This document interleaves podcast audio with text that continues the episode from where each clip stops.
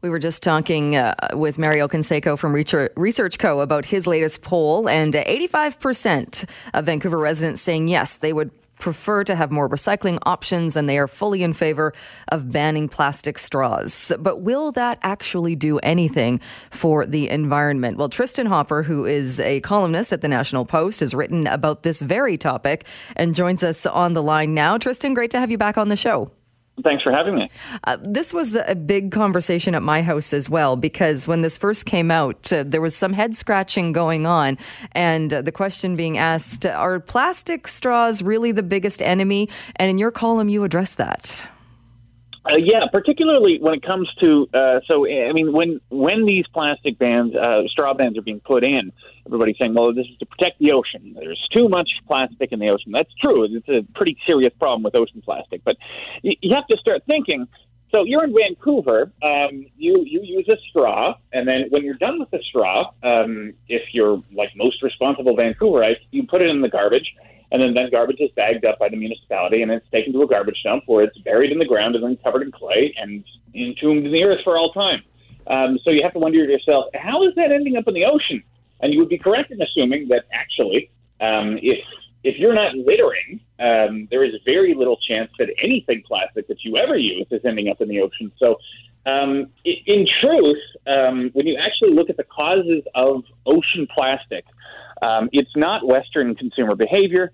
Up to 95% can be attributed to the fact that it's just poor waste management in the developing world. So they've studied this. I cite several studies in the story that I wrote for the National Post.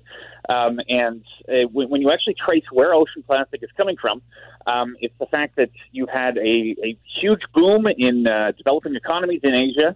You had a consequent boom in the amount of consumer garbage being used, and it's just overwhelmed local waste management practices. So places like Indonesia, China, Vietnam, you actually go there, you'll see beaches covered in garbage, you'll see dumps that are on the coastline, and then, the tide comes in and washes garbage out to sea. So, yeah, most of this problem is happening due to poor waste management in the third world, and it's weird to me that we've assumed that we can fix it just by banning a bunch of straws that weren't ending up in the ocean anyway.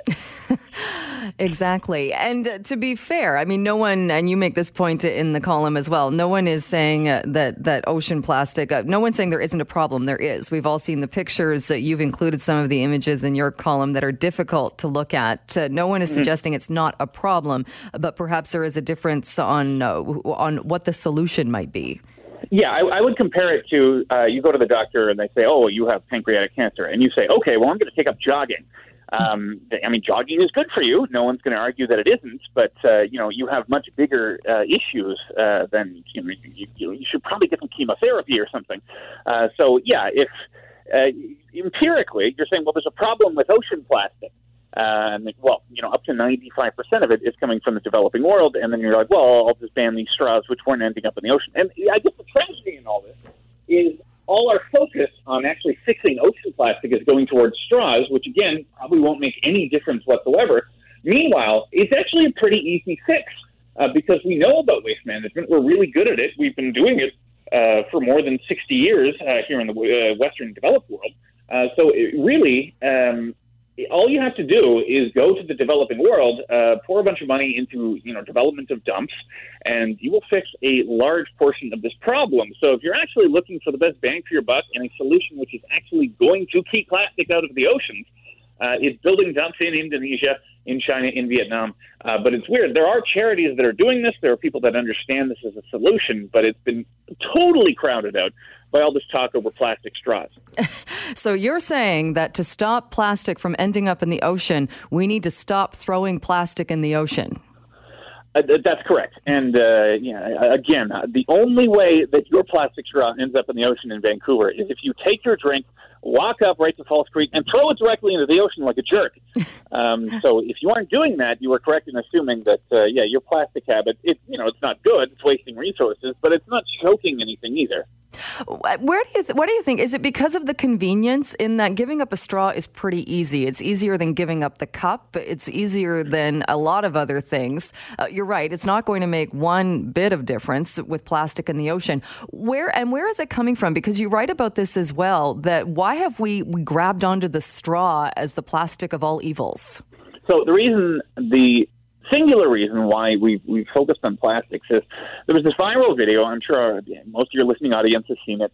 And it was a sea turtle that was picked up by marine biologists off the coast of Costa Rica.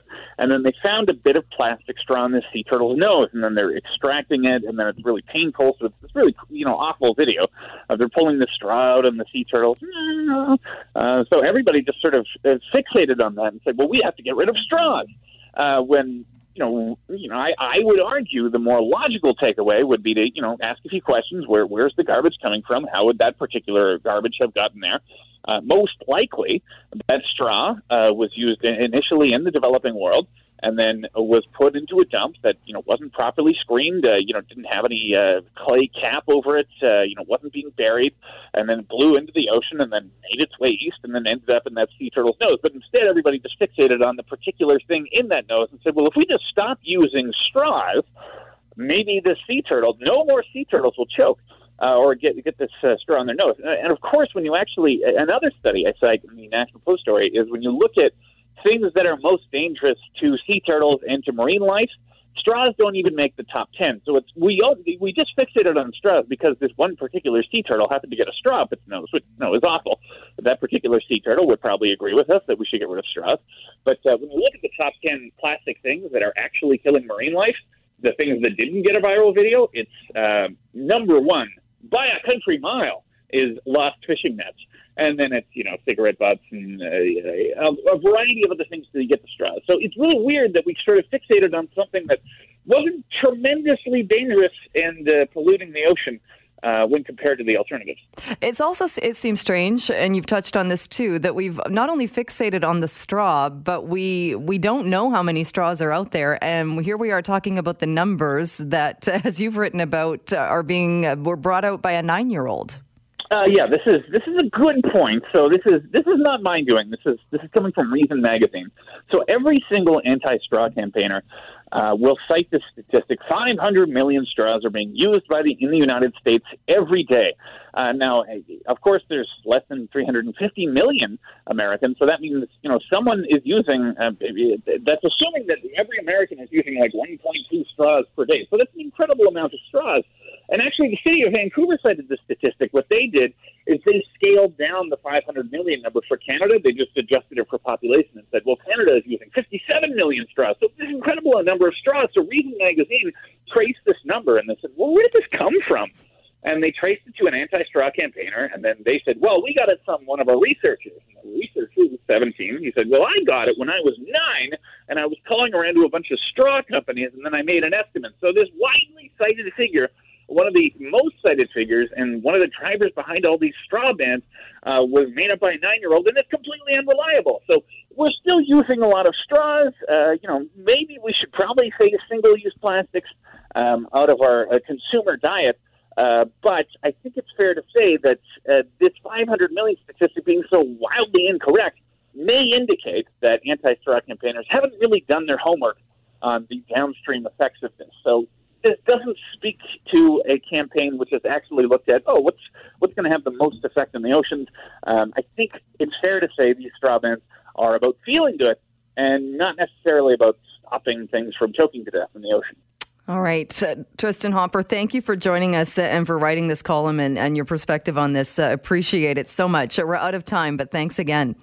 Thank you. That is Tristin Hopper. He's a National Post columnist. Love having Tristin on the show. What are your thoughts on this? Because my takeaway, and not just Tristin's column, but other writings about this as well, and that was my first thought on the straw ban also, and Tristin mentioned this, the only way your straw in Vancouver is getting into the ocean is if you go down and throw it into the ocean. And that's a pretty jerk move. So what would be better? Stop using plastics. Sure, cut down on your plastic use, but maybe instead of that money that you're spending on a coffee in a plastic cup, maybe giving that to a group that is building land use, building landfills in developing countries, to companies, and as Tristin mentioned, there are companies doing this, maybe supporting the development of landfills, garbage production, garbage areas in developing countries. So instead of throwing the plastic into the ocean, it goes into the landfill, much like it does here. Maybe that would be better use, a better way of combating plastics in the ocean, because I think we can all agree it's awful. We don't want to see these images. We don't want the wildlife, the marine life, to die. But the straw ban is not going to save them.